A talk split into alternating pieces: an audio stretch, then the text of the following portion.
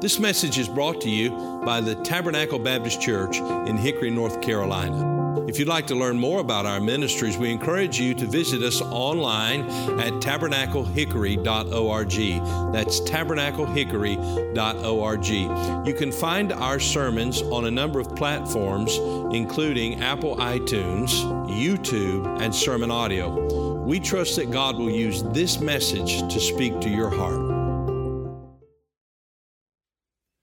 1 Samuel chapter number 27 and verse number 1. And David said in his heart, I shall now perish one day by the hand of Saul. There is nothing better for me than that I should speedily escape into the land of the Philistines. And Saul should despair of me to seek me any more in any coast of Israel. So shall I escape out of his hand. David arose and he passed over with 600 men that were with him unto Achish, the son of Maoch, king of Gath. And David dwelt with Achish at Gath, he and his men, every man with his household, even David with his two wives, Ahinoam, the Jezreelitess, and Abigail, the Carmelitess, Nabal's wife. And it was told Saul that David was fled to Gath, and he sought no more again for him. And David said unto Achish, If I have now found grace in thine eyes, let them give me a place in some town in the country that I may dwell there. For why should thy servant dwell in the royal city with thee? Then Achish gave him Ziklag that day. Therefore, Ziklag pertaineth unto the kings of Judah unto this day. And the time that David dwelt in the country of the Philistines was a full year and four months. And David and his men went up and invaded the Geshurites and the Gezrites and the Amalekites for those nations were of old inhabitants of the land, as thou goest to Shur, even unto the land of Egypt. And David smote the land and left neither asses, uh, le- excuse me, left neither man or women alive, and took away the sheep and the oxen and the asses and the camels and the apparel, and returned and came to Achish. And Achish said, Whither have ye made a road today? And David said, Against the south of Judah and against the south of the Jerahmeelites, and against the south of the Kenites. David saved neither man nor woman alive to bring tidings to Gath, saying, Lest they should tell on us, saying, So did David, and so will be his manner all the while he dwelleth in the country of the Philistines. And Achish believed David, saying, He hath made his people Israel utterly to abhor him. Therefore, he shall be my servant forever. I want us to pray together and let's ask for the Lord's blessing on His word and that He might speak to our hearts. Father, I thank you for your word and I pray that you would speak to us through it today. Accomplish your purpose in every life. We ask this in Jesus' name. Amen. David has come to a dreadful place. Uh, he's been living in a dangerous place all along, right? We followed him from the field of battle with Goliath, the victory that he won. He was called to serve in the court of Saul. We watched as Saul threw the javelin in an effort to kill him because of his jealousy. We we heard the conversation that took place as we studied the Word of God together when Jonathan sent David away because of Saul's hatred and strife and the resolution in his heart to put David to death. Uh, we, we watched as David fled to Nob, and as the priest gave him the bread and also the sword of Goliath. We heard the, the voice of Doeg make his accusations and falsely accused the priest, and we saw Saul gave the order uh, that would ultimately end the lives of those priests and all who lived in the city of Nob. David then fled to Achish to the Philistines looking for uh, some escape, some relief from the pursuit of Saul and from the danger that he was in. But he found that while he was in the Philistine territory, he was in greater danger because they recognized him as David, the king. And David began to fear and wonder if they would put him to death. And so hoping to escape their clutches, he feigned himself as a madman. He pretended uh, to be mad, and they fell for his deception and they allowed him to leave. He escaped the hand of the Philistines. Having escaped the hand of the Philistines, he came to the cave, and of course, there he wrote the psalm and thanked God for delivering him uh, from those Philistine enemies. Uh, while there, of course, in the cave, Saul pursued him. And as we saw in chapter number uh, 24, David had the opportunity to end Saul's life, but he chose not to. In chapter 25, we saw him heading up to kill Nabal and all the men that pertained to his house, only to meet Abigail, who reasoned with him and intervened and prevented him from doing so. In chapter number 26, we saw David yet again with the opportunity to end Saul's life by taking the spear while Saul was asleep in the middle of the camp. And of course, the Lord had put all of the army of Saul to sleep, and David had the perfect opportunity uh, to end Saul's life. But again, he refused to touch the Lord's anointed. It was amazing to see the restraint that David exercised committing himself to the Lord, placing his trust in God, and then to hear the assurances that were given to him. For example, in 1 Samuel chapter 24, in verse number 20, these are the words of Saul after David had spared his life. And Saul said, And now, behold, I know well that thou shalt surely be king, and that the kingdom of Israel shall be established in thine hand. Here's his enemy who's trying to kill him. And Saul says to him, David, I know that you're going to be the king. Then we read the words of Abigail in 1 Samuel 25 and verse 28. As she reasons with David, she said, I pray thee, forgive the trespass of thine handmaid. For the Lord will certainly make my Lord a sure house, because my Lord fighteth the battles of thee, Lord. And evil has not been found in thee all thy days, yet a man is risen to pursue thee and to seek thy soul. But the soul of my Lord shall be bound in the bundle of life with the Lord thy God. And the souls of thine enemies, them shall he sling out, as out of the middle of a sling. Here's Abigail. And she's reasoning with David. She says, David, God has his hand on you. You are in the bundle of life with the Lord, and he is going to sling out your enemies. He is going to make you a sure house because you are fighting the battles of the Lord. What wonderful, assuring words that she spoke to him. And then again in 1 Samuel chapter 26, after David refused to end Saul's life with the spear, Saul speaks to him in verse 25 of 1 Samuel 26. The Bible said, Then Saul said to David, Blessed be thou, my son David. Thou shalt both do great things and also shalt still prevail. So David went on his way and Saul returned to his place.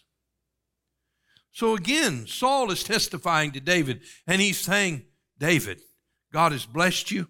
You are blessed and you will prevail. In other words, you will rule and you will reign as king of Israel.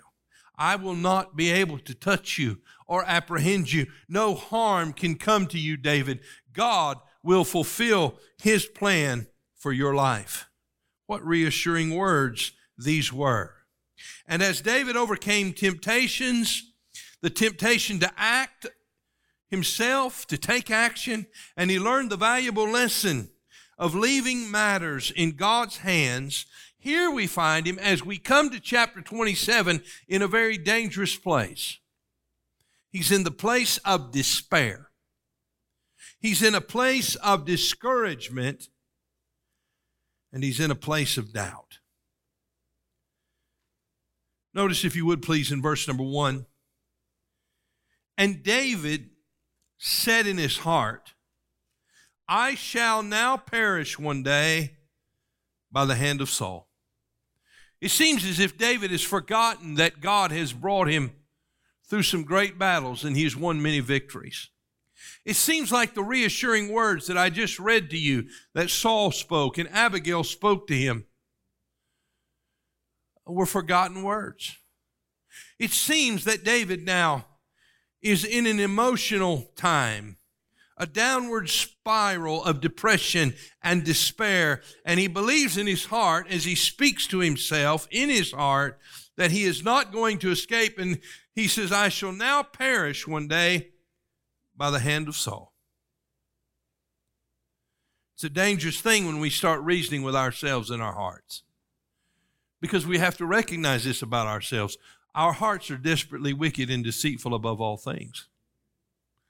The heart is the seat of the of the soul, the mind, the the the the, the, uh, wisdom and the intelligence that we have the intellect, our emotion, our will, all in the confines of our heart and soul.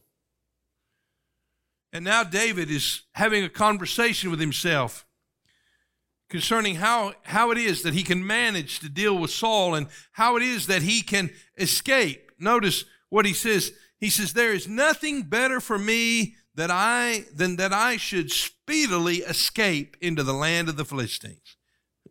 He's using human reasoning and a very dangerous time, and he is basing his logic on fragile emotions.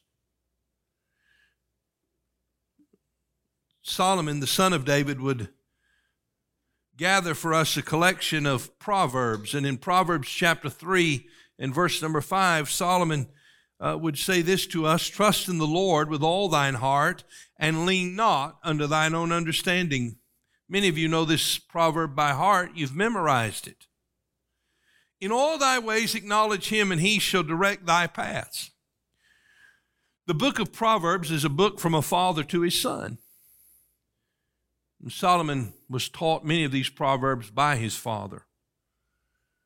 And David, of course, now going through this experience, is going to learn a great lesson that he's going to impart to his son is that you do not trust in your heart. You know, oftentimes people give this kind of advice to us well, just follow your heart. Well, there's something you need to know about your heart. As I said a moment ago, your heart is open and susceptible to a lot of error. It is desperately wicked and deceitful above all things. You don't even know fully your own heart the motives and the desires of the sinful heart. That's why we are not to trust our emotions and our heart, but we are to trust in the Lord with all of our heart. We are not to lean to our own understanding. In all of our ways, we are to acknowledge Him, and He has promised that He would direct our path. You see, because now David, finding himself in despair, is on the precipice of making an awful decision. And that often happens when we make decisions in times of emotion. So the title of this message this morning is, is taken from Proverbs 3 and verse 5 Lean not unto thine own understanding. And here we have a case in point to illustrate that truth to us. There are three things that we'll look at as we examine this passage together. Number one, we're going to see David's doubt. Number two, David's dwelling. And thirdly, David's deception. I want us to look, first of all, at David's doubt. Again, in our text, we read, And David said in his heart, I shall now perish one day by the hand of Saul. There is nothing better for me than that I should speedily escape into the land of the Philistines. Here we find that David is under pressure. He's under pressure. In fact, the Bible tells us in 1 Samuel chapter 23 and verse number 14, and David abode in the wilderness in strongholds and remained in a mountain in the wilderness of Ziph, and Saul sought him every day. But God delivered him into his hand. I want you to think about the pressure that David was under. He was under daily pressure. He had an adversary, a foe, King Saul, who had an army. He was powerful. People were afraid of him.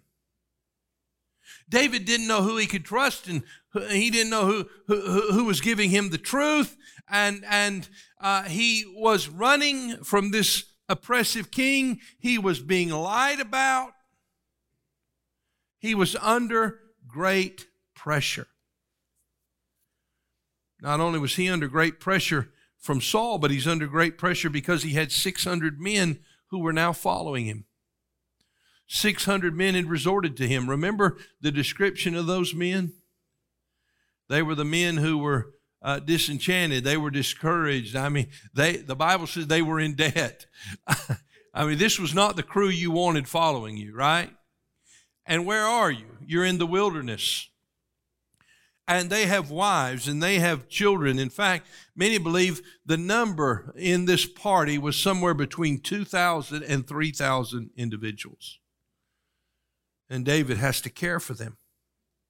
Can you imagine looking into the faces of those children, telling them, well, we've got to move out of this cave and we've got to go across this mountain range and we've got to flee over into this part of the wilderness. Well, what's there?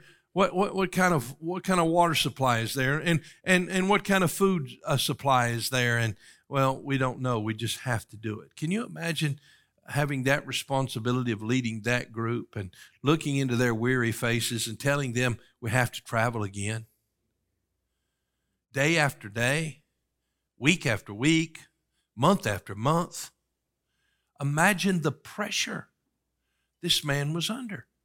And in the midst of the pressure, what did he want? He wanted an escape. And when we are under pressure, what is it that we look for? An escape.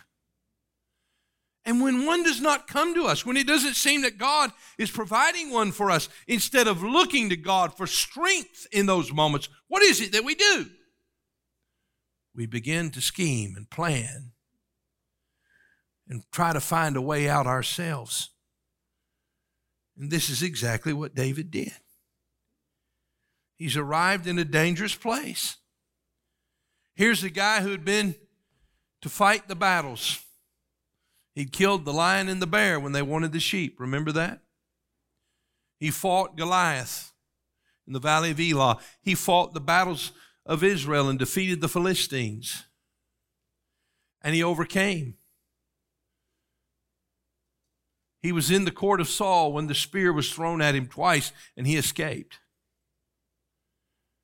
And every danger that he's faced, he's, he's been able to avoid those dangers. But now he's come to the, probably one of the most dangerous places of all. It is the place of despair, and he's been ushered there on the wheels of doubt, and doubt is driving him out of his land and away from his people, and doubt is now driven him into the presence of his enemies. I want to tell you that doubt is a dangerous thing. When we begin to doubt God, it causes us to do things that will bring great harm to us. Alan Redpath, in his book, The Making of a Man of God, wrote these words. He says, The language of David at this point in his life is in the minor key of depression and sadness. As we hear in extracts from the Psalms which he wrote in this period, and he quotes three Psalms Psalm 10, verse 1 Why standest thou afar off, O Lord? Why hidest thou thyself in times of trouble? God, here we are here we are in this wilderness. Where are you? Why aren't you doing anything? We've been asking you to deliver us. We've been looking to you, and it seems as if you're afar off from us. Then in Psalm 13 and verse 1, he asks another question that many of us ask How long wilt thou forget me, O Lord, forever? How long wilt thou hide thy face from me? Do you ever ask God that question? Lord, how long was this going to last? How long am I going to be in these caves? How long in this wilderness? How long under this pressure? How long facing this difficulty in my life?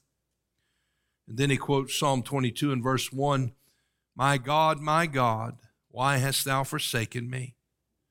Why art thou so far from helping me and from the words of my roaring? Lord, why is it that you don't seem to care? Why is it that you seem to have forsaken me? Have you ever been there? That's the place of doubt. It's a dangerous place. We see that not only did David face pressure, but in that time of pressure, he made a decision. That decision was directed by his emotions. You know, emotions are fragile things, aren't they? One minute we can be happy, the next minute we can be sad. One minute we can be determined, the next minute we're ready to quit. Those are our emotions. They move sort of in the path of a roller coaster, right? Up and down, up and down. Very rarely do we stay steady. Let me just give you a piece of advice. Don't make decisions based on your emotions, especially when they're low, because you can make a bad decision. I think about three questions David should have asked himself in this moment when he was under this pressure. And maybe you should ask yourself these questions. Number one, have you forgotten God's promises? Have you forgotten God's promises? David was the anointed king. He'd sent the prophet to anoint him. The prophet said, David, you're going to be the king of Israel. Had he forgotten that? Had he forgotten that God had supplied his every need, that God had delivered him from every foe? As long as David was staying in the will of God, he was finding deliverance. Had he forgotten God's promises? Here's another question Have you forgotten God's power? All of a sudden, did God lose the ability to protect David from Saul? Well, David seemed to think so, didn't he? Because he said, There's nothing better for me to do than to escape. Well, wait a minute. What about all those times God had delivered him from the paw of the lion and of the bear? When God delivered him from the Philistine army? When God delivered him from Goliath? When God delivered him from the schemes of others?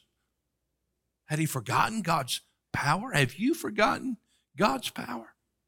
Did he somehow think that God was not able to overcome his enemy and his foe? By the way, are you living in a situation that you can see no way out of and you have totally forgotten that God is able to deliver you?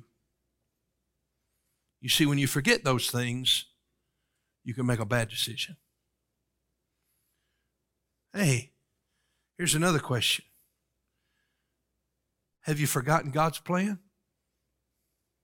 David, did you forget that God said he was going to put you on the throne. Now, it certainly hasn't looked good since you were anointed. I mean, you're not, doesn't seem like you're moving any closer to the throne. You're living out here in the wilderness. But wait a minute, did God not say he was going to put you on the throne? How can you doubt God's plan? You see, I think those are three questions that David should consider or should have considered in the moment. I think those are three questions that you and I should consider when we're doubting when we're under pressure. And so we see the pressure that David faced, but then the plan that he developed. Notice what happens. Excuse me. He says, There is nothing better for me than that I should speedily escape into the land of the Philistines, and Saul shall despair of me to seek me any more in any coast of Israel. So shall I escape out of his hand. And David arose and passed over with 600 men that were with him unto Achish, the son of Maoch, king of Gath. He goes to this Philistine king. He and his, his, his, his uh, group of men, the party that was with them, go over to the enemy. And the plan seemingly works. Look in verse 4. And it was told Saul that David was fled to Gath, and he sought no more again. So he has a plan. The plan is I'm going to escape this pressure. I'm going to take matters into my own hands, and I'm going over to join up with the enemy. and through this doubt, he makes a bad decision. Think about Abraham and Sarah when they were uh, when they had left Ur of the Chaldees to go into the land that God had told them of, and God had promised to give them a child, but there was no child there. And so Sarah says to Abraham one day, Wait a minute, Hagar's my servant. She's my slave, my bond slave. If you go to Hagar, you can have a child with Hagar, and that child legally will become my child. And since it looks like this is such a big hurdle, excuse me, that God cannot overcome it, maybe we need to intervene and help the Lord out. You know, you know that you've heard that theological uh, treatise that says this: the Lord helps those who help themselves, right? Yeah. Maybe we should just, you know, help the Lord out here. Do you know what they produced? They produced an Ishmael. They did not produce an Isaac. They did not pr- produce the son of promise. You see, they had a plan, and that plan was produced as a result of their doubt. I think about Naomi. Naomi was David's great great grandmother. And she and her husband lived in Bethlehem, Judah. And in the book of Ruth, in chapter number one, in verse one, the Bible said, Now it came to pass in the days when the judges ruled that there was a famine in the land. And a certain man of Bethlehem, Judah, went to sojourn in the country of Moab, he and his wife and his two sons. So let's get the picture. Here are these inhabitants of Bethlehem. They are, they are a part of the nation of Israel, and they are in famine. And in the famine, they begin to doubt that God can protect them and provide for them. And so they go to a place called the land of Moab, and they go there just to stay for a short time. The Bible says in verse 2 And the name of the man was Elimelech, and the name of his wife Naomi, and the name of his two sons, Mahlon and Chilion, Ephrathites of Bethlehem, Judah. And they came into the country of Moab and continued there. They didn't just sojourn for a little while, you know, until things got better and then head back to Bethlehem. No, no. They continued there. Verse 3 And Elimelech, Naomi's husband, died, and she was left and her two sons. And they took them wives of the women of Moab. The name of one was Orpah, and the name of the other Ruth. And they dwelled there about 10 years. Remember now, she was just going to sojourn, but now it's been 10 years. She's lost her husband. Verse 5 And Mahlon and Chilion died also, both of them, and the woman was left of her two sons and her husband. She went out because of the famine. It seemed rational to her. It seemed logical to her. She needed to make a way of escape. She needed a change of pace, a different pace of life. And so she headed down to Moab just for a short time. But when she got there, she stayed there. And then her husband died. And then her sons died. In verse number 19, she returns. She returns with one of her daughters in law a young lady named Ruth. In verse 19, in Ruth chapter 1, the Bible said, So they two went until they came to Bethlehem. And it came to pass, when they were come to Bethlehem, that all the city was moved about them. And they said, Is this Naomi? They hadn't seen her in years. No doubt she looked different, more gray, maybe more frail because of stress. And she said unto them, Call me not Naomi, call me Mara.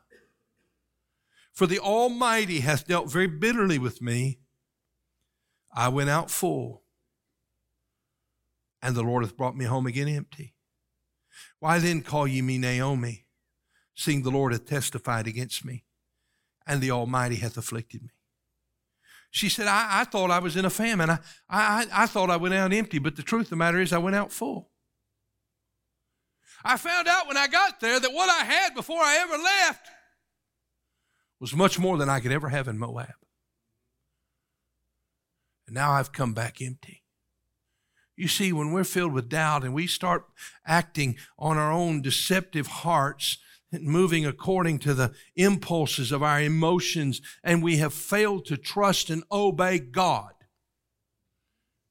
we come to a very dangerous place. We see, first of all, here David's doubt. Secondly, we see David's dwelling. Look at verse 5. David said unto Achish, I have now found grace in thine eyes. Let them give me a place in some town in the country that I may dwell there. For why should thy servant dwell in the royal city with thee? Then Achish gave him Ziklag that day. Therefore Ziklag pertaineth unto the kings of Judah unto this day. And the time that David dwelt in the country of the Philistine was a full year and four months. Sixteen months he was there. Who was he there with? The enemies of God the Philistines, his sworn enemy. The Philistines. He's living among them. He's living in their territory. He is outside of his own land, the inheritance of the Lord, and he's living now in a foreign land among the enemies of God. And the thing is, David has chosen this for himself. In chapter 26, David blamed Saul and his men for driving him out of the inheritance of the Lord. But now we find that David himself has gone over onto the other side to the enemy, and he's living in the place called Ziklag, and that's going to play historically in his life. What do we need to know about it? Here's what we need to know about it. He didn't belong there. Just like Naomi didn't belong in Moab. David didn't belong in Ziklag. Let me tell you something, young people. God has given you a place. Don't try to get away from it. Husbands and wives, God has given you a place. Don't try to get away from it. Christian people, you have a church family. You have a place where you can serve God and live God and enjoy the blessings of God. Don't drift away from the place of God's blessing and protection. David went to the place and he stayed a year and four months. I remember, obviously, growing up in church, we used to sing the song, I can't feel at home in this world anymore. You cannot be a Christian and be content to live as a citizen, not of heaven, but of the world. It doesn't work. We see David's doubt, we see David's dwelling. Then, lastly, we see David's deception. Verse number eight And David and his men went up and invaded the Geshurites and the Gezrites and the Amalekites, for those nations were of old the inhabitants of the land, as thou goest to Shur, even unto the land of Egypt. And David smote the land and left neither man nor woman alive, and took away the sheep and the oxen and the asses and the camels and the apparel, and returned and came to Achish. And Achish said, Whither have ye made a road today? That means, you know, where, where have you been today? Here you coming back with all of this, this uh, bounty from battle, all of these things that you have taken from your foes. Where have you been fighting? And David said, Against the south of Judah, and against the south of the Jerahmeelites, and against the south of the Kenites. These are his own people. These are the Israelites he's speaking about. He's saying, I went to fight my own people. Now, that was a lie. That wasn't the truth. He had been to fight the Geshurites, the Gezerites, and the Amalekites, but he did not want Achish to know it. And so in verse 11, the Bible gives us further explanation and says David saved neither man nor woman alive in those three towns or among those three groups of people to bring tidings to Gath, saying, Lest they should tell on us, saying, So did David, and so will be his manner all the while he dwelleth in the country of the Philistines. In other words, he left no one alive because he didn't want word getting back to Achish. Verse 12 And Achish believed David, saying, He hath made his people Israel utterly to abhor him. Therefore, he shall be my servant forever. Now, let me just say this. Let, us let, just note uh, uh, or, or look at the matter of David's attacks upon the Canaanites. The, the, the, groups that were mentioned that he invaded, the Geshurites, the, the Gezrites, and the Amalekites, the Bible tells us that these were of old inhabitants of the land. That's important for us to note because it reveals to us who they are. They are the Canaanite people. And God was bringing judgment against the Canaanites. You see, when the children of Israel came into the land of Canaan after the Exodus, after the wandering in the wilderness, as they entered into Canaan, they were commanded to utterly drive out the Canaanites, to drive them totally out of the land, to make no league with them, but to end their lives, to, to smite them and to kill them. God was bringing judgment. You see, the people, the nation of Israel, was an instrument of God's judgment against a heathen world that dated back some 400 years prior when the Lord said uh, to, uh, to uh, Joseph and to Jacob that the iniquity of the Amorites was not yet full. In other words, God was saying, I'm going to bring judgment against these nations. Now, let me just say this. He brought judgment against them because they had rejected him, they had rejected his truth. Abraham, Isaac, Jacob and the patriarchs. They had dwelt in the land among them. They had revealed to those nations who the true and the living God was. And we know that's true because when the spies entered in uh, to Jericho and Rahab took them into her home, here's what she said to them. She said, We know that God delivered you from Egypt. We know the mighty works that he did. We know that he parted the sea. And we know that as you come into this land, that God has given it to you. But the only citizen in the city of Jericho that was willing to acknowledge that and repent was Rahab. The rest of them were willing to fight and rebel against God. That's why God, in his judgment, said to the children of Israel, drive them out. And so David is fighting battles that his forefathers had failed to fight. By the way, when you and I don't do what we're supposed to, it causes consequences for our children and our grandchildren and those who follow. And if you want a summary of the disobedience of Israel in this matter, let me give you a reference to look up a little later. Judges chapter 1, verses 19 through 36.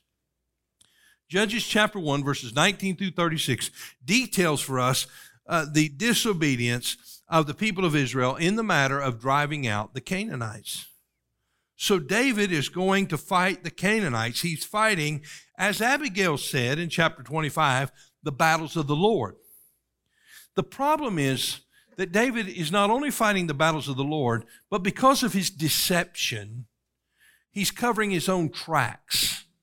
He is intermingling his motive with what God had given them to do. That's a dangerous place to be because then there's a question David, why are you fighting these battles? For the Lord? For obedience to God? Or for your self advancement? And here we find that David is fighting them, at least in part, for his own self advancement. That calls into question his motives. And he is lying about this. He is telling Achish, Achish, uh, I'm going to fight my own people. You see, he is a deceiver. You see, when we make bad decisions and we end up in a place that we don't need to be in, here's what we find ourselves doing. We find ourselves, number one, lying to ourselves, deceiving ourselves, justifying ourselves for what we're doing, and then establishing a pattern of deception for all those around us. And friend, I want to tell you that's a miserable place to be. You talking about pressure. When you go down that road and you have to live that life, you're under more pressure than you've ever been under. When you have to cover one lie with another lie and then another lie. When you attempt to justify your actions and you won't be honest, oh, my friend, that's a dangerous place to be. This is the place where he is. You see, David is no longer hiding in the wilderness of Ziph in order to survive. He's now hiding the truth, telling lies to the Philistines in order to survive. He's in a dangerous place, isn't he? How'd he get there? Because of his doubt. Are you doubting God and his goodness? What situation are you dealing with? What circumstance are you under? What plan are you making? Remember what the Bible says trust in the Lord with all thine heart, lean not to thine own understanding. In all thy ways acknowledge him what does He say in His Word? What does He want you to do? Where has He placed you? In all thy ways, acknowledge Him, and He shall direct thy paths. You see, the decision should have never been David's, it should have only been God's. And the decision you need to make today shouldn't be yours, it should be God's. Are you willing to allow God to make the decision? How about your dwelling? Have you drifted from the place that God has put you? Oh, friend, don't, don't drift. Don't, don't dwell among the enemy. You'll stay there longer than you ever meant to stay. And then the deception. Some of us are living lies, living in a pattern of lies. And we just need to come clean and confess it to God. And I got some good news for you. If you'll do that, do you know what God will do? He'll forgive you and He'll bless you. I think about Naomi, she said, she said, Don't call me Naomi. Call me Mara. I went out full, but I've come back empty. But let me tell you about the amazing grace of God. God restored everything that Naomi lost. He restored her land. All of her land was restored back to her because Boaz redeemed Ruth and Naomi with him. And the Bible tells us that Boaz took Ruth in chapter 4 and verse 13, and she was his wife. And he went in unto her, and the Lord gave her conception, and she bare a son. And the women said unto Naomi, Blessed be the Lord, which hath not left thee this day without a kinsman, that his name may be famous in Israel. And he shall be unto thee a restorer of thy life, and a nourisher of thine own age. For thy daughter in law, which loveth thee, which is better to thee than seven sons, hath borne him. And Naomi took the child and laid it in her bosom and became nurse unto it. And the women, her neighbors, gave it a name, saying, There is a son born to Naomi. And they called his name Obed. He is the father of Jesse, the father of David. You see, I want to tell you if you trust God and come to him, he'll forgive you and he'll restore you. And may the Lord help us. Thank you for listening to this message from Tabernacle Baptist Church. We pray that God has used His Word to speak to your heart today. If you'd like to learn more about the ministries of Tabernacle Baptist Church, you can go to our website, tabernaclehickory.org. That is tabernaclehickory.org. There you'll find additional resources that we pray God will use to be a help to you. If the Lord should lead you to partner with us or make a donation online, you'll find a link provided on the website at tabernaclehickory.org.